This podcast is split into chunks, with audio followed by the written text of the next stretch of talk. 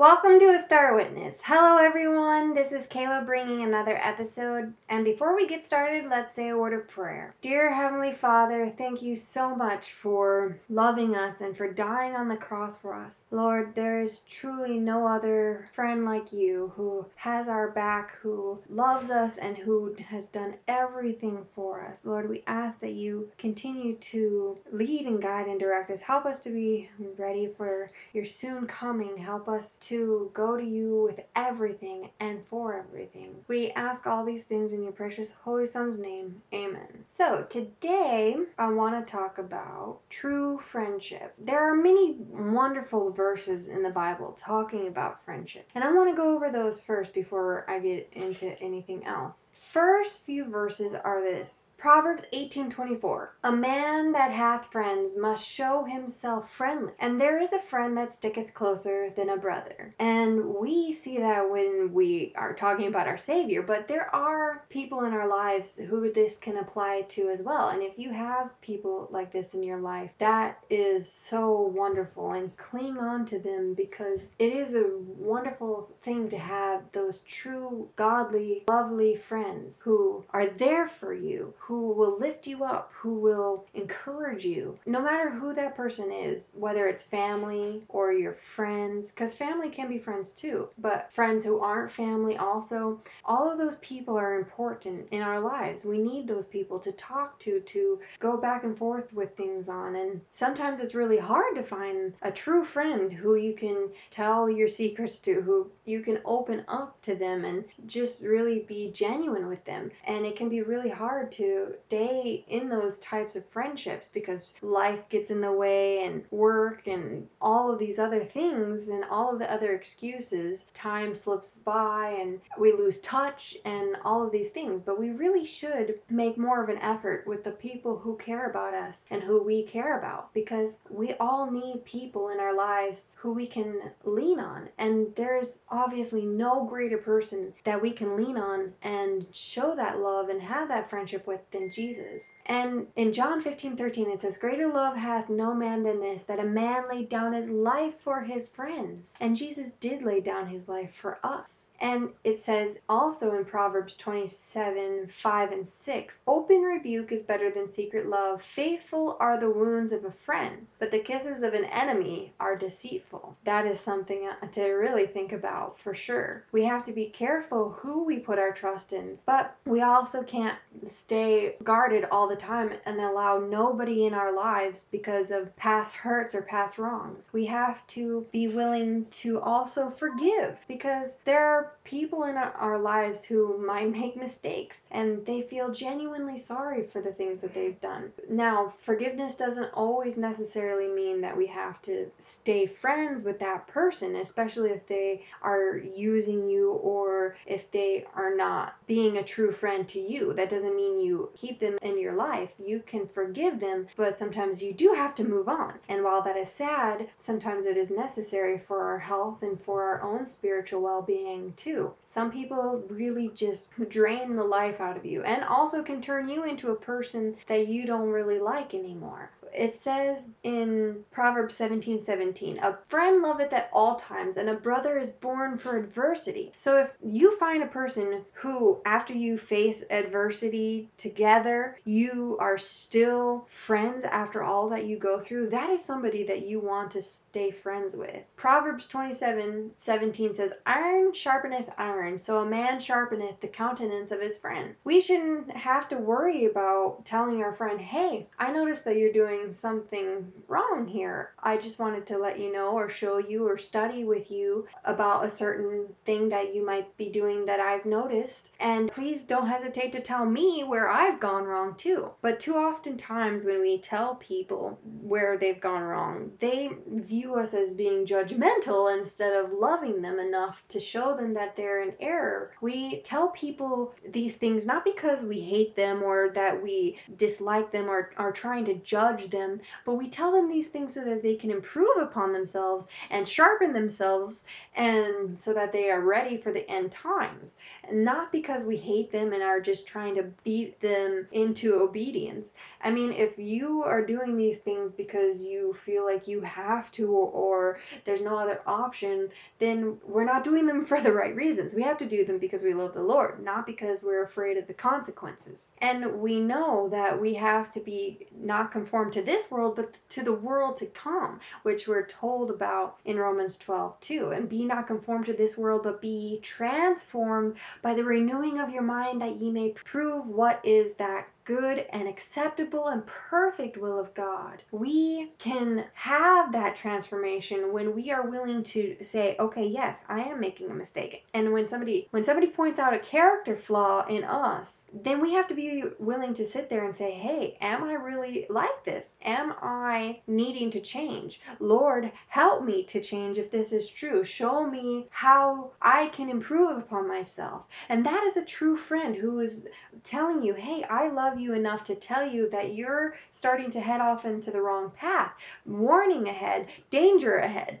We don't want somebody to get into an accident on the side of the road. If we see something that's about to happen, we would say, hey, don't cross the street, otherwise you're going to get run over, right? We tell these things to people because we care about them, not because we hate them. But sometimes the message can come across in the wrong way. We do have to be careful with our words. That is a whole other topic of conversation, but we do have to say things in the right way, in a loving way. And we are told this time and time again. Now I want to read to you from John 15 11 through 17. It says, These things have I spoken unto you, that my joy might remain in you, and that your joy might be full. This is my commandment, that ye love one another, as I have loved you. Greater love hath no man than this, that a man lay down his life for his friends. Ye are my friends, if ye do whatsoever I command you. Henceforth I call you not servants, for the servant knoweth not what his Lord doeth. But I have called you friends, for all things that I have heard of my Father I have made known unto you. Ye have not chosen me, but I have chosen you,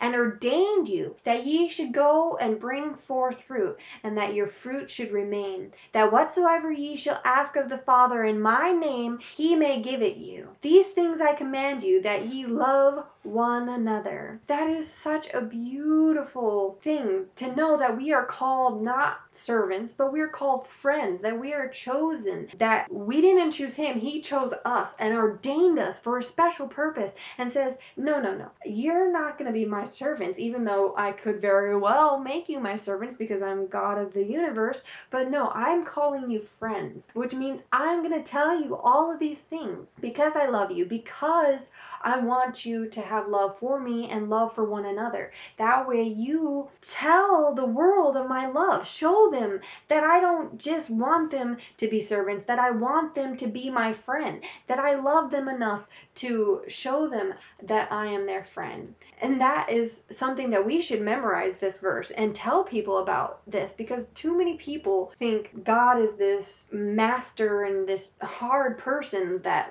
you have to do this and you have to do that, or he doesn't really care about me because he just cares that I follow these rules and it's just a list of do's and do nots and when is it gonna be enough? Like I'm I feel like I can never be good enough to obtain salvation and all of these doubts enter into their mind and let me tell you something, that is nothing but the devil trying to get you to fall into his traps. The very first lie that he ever told when he was first falling in heaven to the angels, he said to them that God's rules were too hard to follow, that God didn't know what he was doing basically, and that God didn't love them enough. So we have to be very careful with this because these lies and these deceptions that Satan has been telling for thousands of years is very easy to succumb to and to listen, especially when you have all of these other people filling your head with doubts. And that is why we have to also choose our friends wisely. Those who love you enough to encourage you enough to be there for you and to accept you with all of your weirdness, with all of your character qualities, and and also enough to tell you like hey how you handle this or what i see in you about this that's not really good. Maybe you should change. And i mean we have to say it in a, the right way like i was saying before but that is what a true friend does. That is what we need to do and that's what jesus does for us. He tells us these things. He says we must also do that for one another and to show one another. And david and jonathan had this type of friendship. David said about jonathan that his friendship was greater than the love of a woman. Now that doesn't mean unlike many people think that they were in a relationship as like two men loving each other. There's no gayness going on here. No they loved each other like true friends. They called each other brothers. They were so close even though they were not blood related. They just had this deep care for one another. And it says in patriarchs and prophets 695.3 that the name of saul was linked with that of jonathan whose friendship had been so true and so unselfish. So jonathan's friendship was so true and so unselfish that even when his father saul was trying to kill david and get him destroyed jonathan did not betray david. He helped david to escape and helped him on his way so that he could go out even though it pained jonathan that david had to go away because they were so close. He wanted david to stay with him but he sacrificed so much for david because that is what a true friend does the true friend helps a friend especially when they know that they're needing help and when they are in a place where they could use that companionship and that love. And in 2 Samuel 1 19 through 27, David talks about all of the different things between Saul and Jonathan, but especially he talks about Jonathan as a brother and how he was very pleasant unto him and how his love for him was so wonderful and how it hurt him so much when Jonathan died. He cried and wept and mourned, and later on, he helped Jonathan's son. So their friendship was like no other. And that is the kind of friendship that I would love to have with somebody. That is rare to find somebody who you're willing to do whatever for them, to sacrifice, to tell them that, hey, I love you, I care about you, tell me your woes, tell me your troubles, tell me your sorrows, and I will help you, I will lead you and guide you, and I will be there for you and pray with you and help you, and you don't have to go through this alone. That is the kind of friendship that we have with Jesus. He tells us these things. He says, Come unto me, and I will carry carry your burden. I will be there for you. And now I want to read some Spirit of Prophecy quotes. In FLB 234.8, it says, The warmth of true friendship, the love that binds heart to heart, is a foretaste of the joys of heaven. So when we find something like that down here on this earth, we get a taste of what heaven will be like. And that is something that is so amazing and so exciting to me. When we see that love and that care that we have one for another and how we are there for one another, we get a taste of what heaven will be like because everybody there will love one another. So if you are having troubles with people, if you are not getting along with people, and if you have all of these character qualities that you can't stand people, well, that's not going to be in heaven because in heaven, you're going to have people who care for people and people who are able to forgive and to move on and people who care about one another and so on and so forth. Also, in PAM 269.3, my brethren are well aware that the Word of God presents the matter of church unity as a principle. Those who are united to Christ by the truth of heavenly origin should have strong friendship for one another. If the branches of the vine are united to the parent stock, the same life dwells in them all. In Christ Jesus there is love, and those who are united to Christ will not have merely a tame, common regard as acquaintances, but true, sincere love for one another, because they are endued with the Spirit of Christ. This drawing off from one another is not Christ like, but it is after Satan's order. That is very solemn indeed. We must not have all of this hatred one toward another, and I see it in the churches, unfortunately. I see it everywhere you go. People just treating one another in a wrong way, sticking their noses up in the air like they're better than other people, or judging them because of how they act or talk or dress or whatever it might be. We have to love them, okay? We have to be there for them because Christ loves them. They're his children. He purchased them with his blood. He died for them. There is a right way to tell them that they are in error and there's a wrong way. We have to be so careful in how we deal with others because we are Christ's representatives. Each and every one of us. We have to portray that to everyone we come across with. We have to love them no matter what they do to us, no matter how they treat us. Whether it's friends, whether it's family, whether they betray you. I mean, look at Joseph. He was betrayed by his own brothers who sold him into slavery. And yet he forgave them for all that they did for him and he helped them. That is the kind of love that we have to have. That is the kind of love that we should strive for. And that in and of itself is something that to many of us just blows our mind away because we can't comprehend loving like this, acting like this toward our fellow man. But we need to get to this point. We need to be at this point, and Christ can help us. We have to pray for that love, pray for that affection in one another. And now I want to read in Youth Instructor, July 19th, 1894, paragraph 1 through paragraph 12. This is a wonderful, wonderful little section in this book about the greatest friendship of all that we can have. And this is a friendship that will never fail us, will never let us down, and He will be with us no matter what. He will never stab us in the back. He will never talk behind our back. He will never, ever leave us alone because He loved us enough to lay down His life for us and to save us from all of our sins. She says this I have set the Lord always before me because He is at my right hand. I shall not be moved. Nevertheless, I am continually with thee. Thou hast holden me by my right hand. Thou shalt guide me with thy counsel, and afterward receive me to glory. Whom have I in heaven but thee? And there is none upon earth that I desire besides thee. I will instruct thee, and teach thee in the way which thou shalt go. I will guide thee with mine eye. We are living in an age of peril, when ungodliness is common. Even professed Christians do not believe their Bibles. The truth of the Word of God is too plain and pointed for them, and they say to their teachers, Prophesy not unto us right things, speak unto us smooth things. Prophesy deceits. Get ye out of the way. Turn aside out of the gate. Cause the Holy One of Israel to cease from before us. They do not wish to retain the thoughts of God in their knowledge.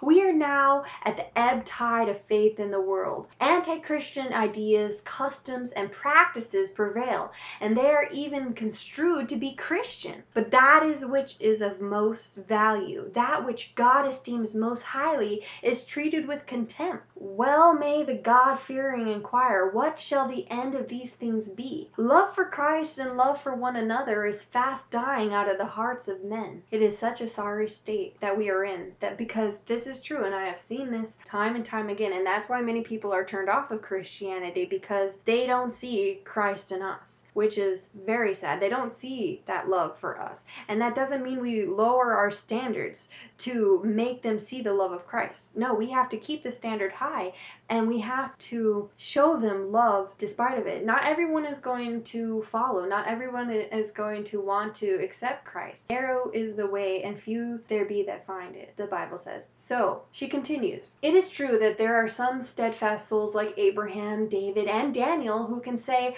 I have set the Lord always before me, because he is at my right hand. I shall not be moved. Amid the perplexities that will press upon the soul, there is only one who can help us out of all our difficulties and relieve all our disquietude. We are to cast all our care upon Jesus and bear in mind that he is present and is directing us to commune with him. We are to keep our minds stayed upon God. And in our weakness, He will be our strength. In our ignorance, He will be our wisdom. In our frailty, He will be our enduring might. We may be assured that we need not go into the heavens to bring Jesus down to us, neither into the deep to bring Him up, for He is at our right hand, and His eye is ever upon us. We should ever seek to realize that the Lord is very near us, to be our counselor and guide. This is the only way in which we may have confidence confidence toward God. If we ever keep the Lord before us, we can have that confidence. We can have that victory over sin. This is the lesson that we have to take away from this. We must always go to the Lord. We must always pray and cling to Him. We must always go to Him for counsel and guidance because He is the one who can keep us out of sin. He is the one who stays with us through stormy weather. He is the one who loves us. It says this We need to educate and train the mind so that we shall have an intelligent faith and have an understanding friendship with Jesus. Unless we continually cherish friendship with between God and our souls, we shall separate from him and walk apart from him. We shall make friends of those around us and place our trust in humanity, and our affections will be diverted from the true object of worship. We must not allow coldness to chill our love for our Redeemer. If we have fellowship with him, we must ever set the Lord before us and treat him as an honored friend, giving him the first place in our affections. We should speak of his matchless charms and constantly cultivate the desire to have a better knowledge of Jesus Christ. Then his spirit will have a controlling power upon life and character. But how often is the Lord neglected for the society of others and for things of no value? You know, we take time out of our day to go and spend time with our friends and talk to them, and we want to talk to them, and we want to hear all about them and about their day, and we want to speak with them as much as possible. But how excited are we to do the same things with the Lord? How excited are we to go and pray and tell Him about our day and to tell Him all of the trials and tribulations and tell Him everything that is on our heart and to ask Him for guidance and things when we don't know what to do. We don't think of these things. We become complacent with the Lord. We just pray because it's a formality. And sometimes our prayers become stagnant and we just repeat the same things over and over again. We don't really feel that Jesus is our friend, that He's down here with us in our hearts, living in us through the Holy Spirit, leading and guiding and directing us to a better way of life. We have to pray like He's our friend. We have to go to Him and talk to Him because He loves us. He wants us to talk to Him in this type of way. He wants to hear about our day, even though He knows it, even though He sees everything. We still need to tell Him about these things. We need to treat Him like He is our personal loving Savior because that is what He is. And that is what He wants for us to have that heart to heart connection with Him. He's longing for us to do that. She says this Jesus says, If any man thirst, let him come unto me and drink. The water that I shall give him shall be in him a well of water springing up unto everlasting life. Never let amusements or the companionship of others come between you and Jesus, your best friend. Set the Lord always before you.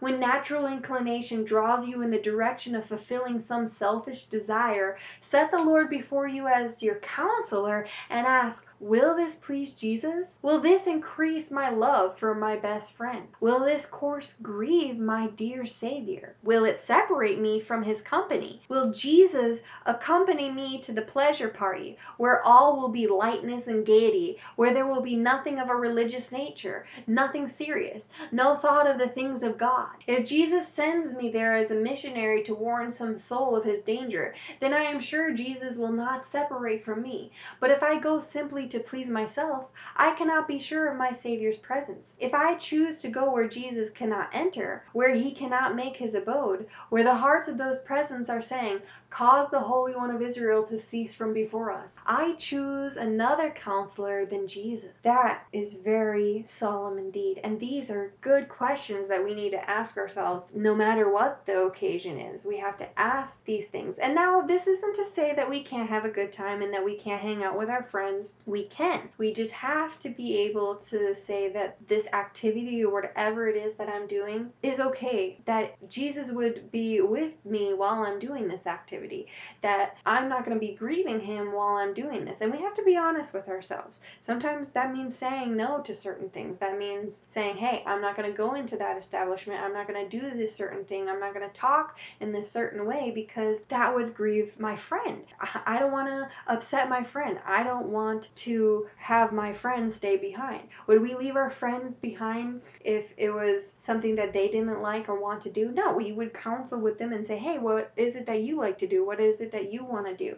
We should have that same thoughts, even more so with Jesus, because he is the one that we need to please the most. And we need to have these thoughts in our minds and quit acting out in what we want and what we think and what we feel just because we want to do something doesn't mean it's the right thing that we should be doing. And we all make these mistakes. We all have done this, but we can learn from our mistakes. We should learn from our mistakes because we want the Holy One of Israel to be in us and to be always with us. There should never be a time when we don't want Jesus to be with us and to not be in our conversation and to not be in our group activities or things that we do with our friends. If we are doing something that displeases Jesus, then we shouldn't be doing it. Simple as that. And if your friends don't understand that, well, then you might have to tell them you can't go and do a certain thing that they want to do because you have to please Jesus first and not man. She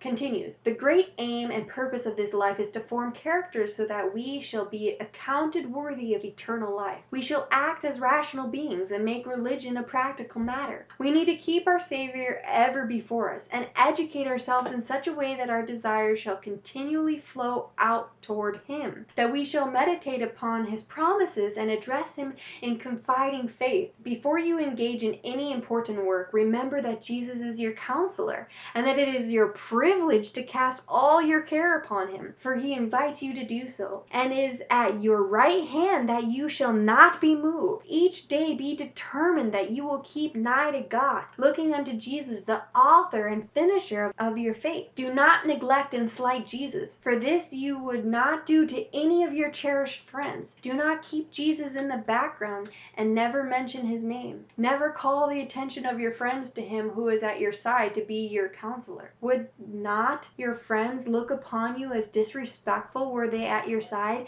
and you never spoke to them or of them? A son honoreth his father, and a servant his master. If then I be a father, where is mine honor? And if I be a master, where is my fear? saith the Lord Many complain that Jesus seems a long way off. Who has placed him a long way off? Has it not been your own course of action that has separated you from Jesus? He has not forsaken you, but you have forsaken him for other lovers. But the Lord says, Return, ye backsliding children, and I will heal your backslidings. Behold, we come unto thee, for thou art the Lord our God. Seek ye the Lord while he may be found. Call upon him while he is near. Let the wicked forsake his way, and the unrighteous man his thoughts. And let him return unto the Lord, and he will have mercy upon him, and to our God, for he will abundantly pardon. We were just touching on some of these things. We have to act in a way that is respectful. We cannot forget Jesus. We would not slight our friends, so we how much more should we not slight Jesus?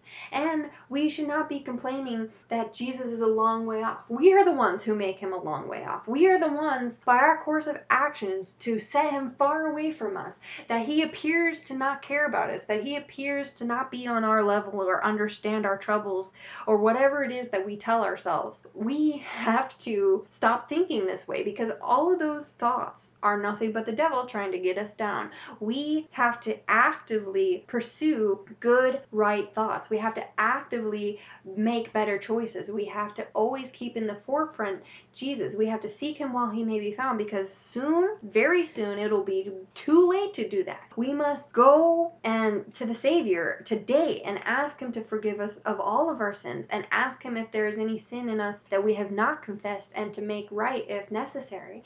And also we have to ask him to help us in the future to do better, to be better people, to love him and to love others as we should. She says this, pray in faith and trust your Savior. Make every effort necessary to keep the channel of communication open between Christ and your soul. Seek every opportunity to be present where prayer is wont to be made, rather than to go to places where the tendency is of a character to make you forget God. We want Bible religion, practical godliness, free from all pretension and sophistry. Unless you maintain Bible religion, you will find yourself separated from Jesus Christ. By unbelief and carelessness, you break up your tender fellowship with Jesus. Why trifle so much with your heavenly friend? Why feel at liberty to serve serve God at will and to neglect his worship at pleasure. It is when you wander from his side and are charmed with the voice of the seducer and fasten your affections upon some trifling thing that you are in danger of losing your peace and trust and confidence in God. Then it is that you seem to have lost your wisdom as to how to find Jesus. Then it is that Satan presents to you the thought that Jesus has forsaken you. But is it not that you have forsaken Jesus? Satan will seek still more to alienate your mind from your best friend by his lying devices, for he wants you to deny Christ. Exactly what I was just saying.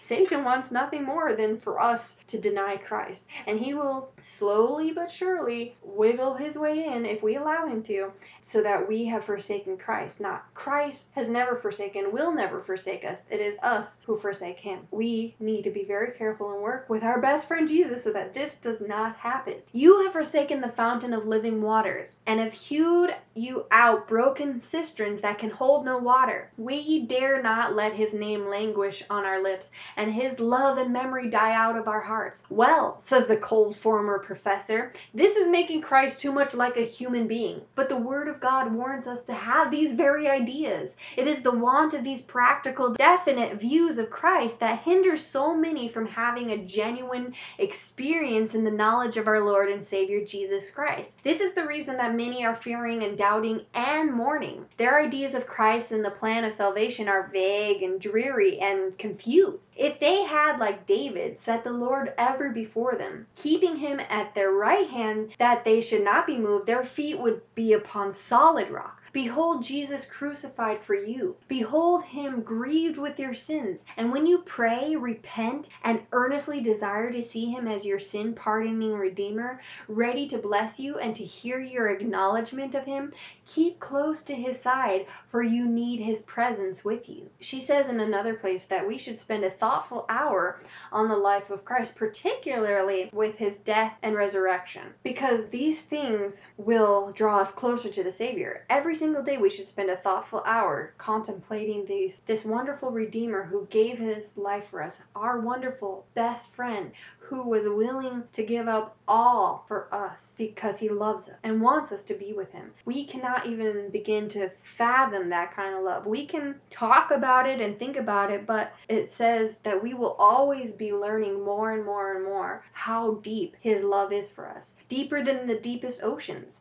that is unbelievable because we don't even know how deep the ocean can get in some spots. It is always mysterious, always going on about the different mysteries about the ocean. We only know like one fifth of the mysteries of the ocean. And that is just crazy to think that with as much knowledge and technology as we have, that we only know so little bit. So even with all of that, how much more is it to would be for our human brains to contemplate the idea of how much Christ loves us? It is something that we will have an eternity and still be learning new things about it, which is so amazing. She continues, Wickedness prevails on every hand, for Satan has come down having great wrath, knowing that he hath but a short time. He is a preserving, diligent, untiring worker, and if ever there was a time when men needed the presence of Christ at their right hand, it is now, so that when the enemy shall come in like a flood, the Spirit of the Lord shall lift up a standard against him. We need the captain of our salvation continually by our side. There is and will continue to be agitation all around us, for the kingdoms of the world will not be at rest. Never was there a time when the temptation to deny Christ in spirit and in deportment was stronger, and this temptation will increase in power as we near the end. Strong and overpowering temptations will come upon men. False doctrines and fables will be presented as Bible truth for men's acceptance, and if it were possible, they will deceive the very elect. But is it a time for our love to grow cold when iniquity abounds? Is this a time to be at ease? Is this the time to separate from God our counselor? And I would answer all of these things no, a resounding no, because now is the time now more than ever before in this world's history is our love to be hot as a fire, hotter than the fire, because we need Him close to us if we are ever going to be strong enough, and not on our own power. We will never be strong enough on our own to overcome temptations. No, we must have Christ's strength in us so that we can overpower the temptations with working together with Him and letting Him take the wheel and letting Him be in charge of our lives. And it is a hard thing for us to do because we like to be in charge, but we see the results of what happens when we're in charge of our lives. Everything goes chaotic. we need to put our lives and our trust in the one who actually can see us through the storm and reach us to a better land on the other side of the chaos that is going on around us right now. She says this The end of all things is at hand. The day of God is hastening on apace. The world is full of crime and anguish and sorrow. There are calamities by land and by sea. Storm and tempest make it unsafe for us to be separated from God for one single moment. Only those who live by faith in this probationary life will be able to stand in the day of test, when everything that can be shaken will be shaken, but they shall dwell in safety and be unmoved. The children of God must place themselves trustingly and quietly in the hands of God, and commit the keeping of their souls unto him as unto a faithful Creator. As it was in the days of Noah, so shall it be in the days of the Son of Man. In the days of Noah the wickedness of men reached unto heaven, and God sent Noah with a warning, that he would destroy the world with a flood of water. But they had so long given themselves up to selfish and demoralizing practices, glorifying themselves, that they had put God and his claims and his honor out of sight and mind. They lived without God and without hope in the world. They mocked at Noah's message, but their unbelief did not prevent him from proclaiming God's words to them. They cared for none of these things, but their indifference and unbelief did not hinder the event that had been foretold. The rain descended in flood, and swept the earth clean of the moral pollution. Even thus shall it be in the day when the Son of Man is revealed. We are coming upon a time that is very solemn indeed, and we must get ready. And we can be ready because we have no greater friend than Jesus with us, leading us, guiding us, directing us to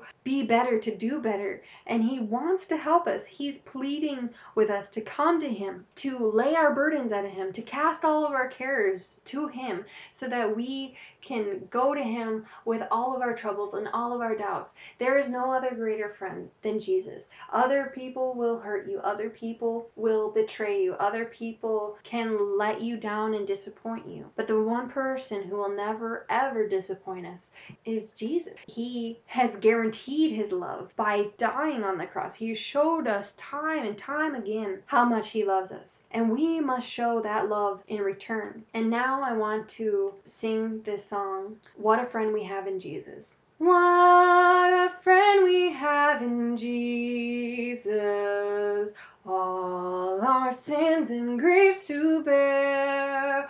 What a privilege to carry everything to God in prayer. Oh, what peace we often forfeit. Oh, needless pain we bear. All because we do not carry everything to God in prayer. Have we trials and temptations? Trouble anywhere?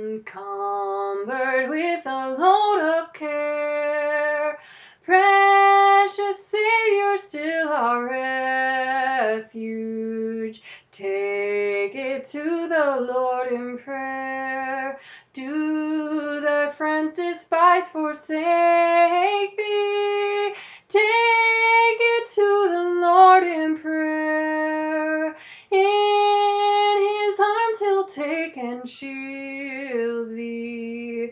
Thou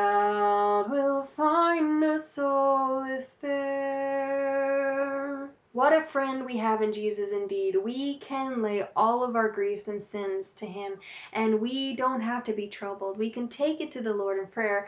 We can never find a friend who is so faithful and I want to encourage you to lay all of your burdens, to go to him, to treat him and trust in him and know that he is truly your best friend, the truest friend that you will ever have and he loves you and cares about you and he wants us to tell people about him, to show them the friend that they never had, to show them the love that they have never had had before, that but that they can have. And we need to know this and share this with the rest of the world. We are commissioned to do that. Remember, it says in Matthew 5:16, "Let your light so shine before men that they may see your good works and glorify your Father which is in heaven." So with all of this being said, let your light so shine so that you are a star witness for the Lord.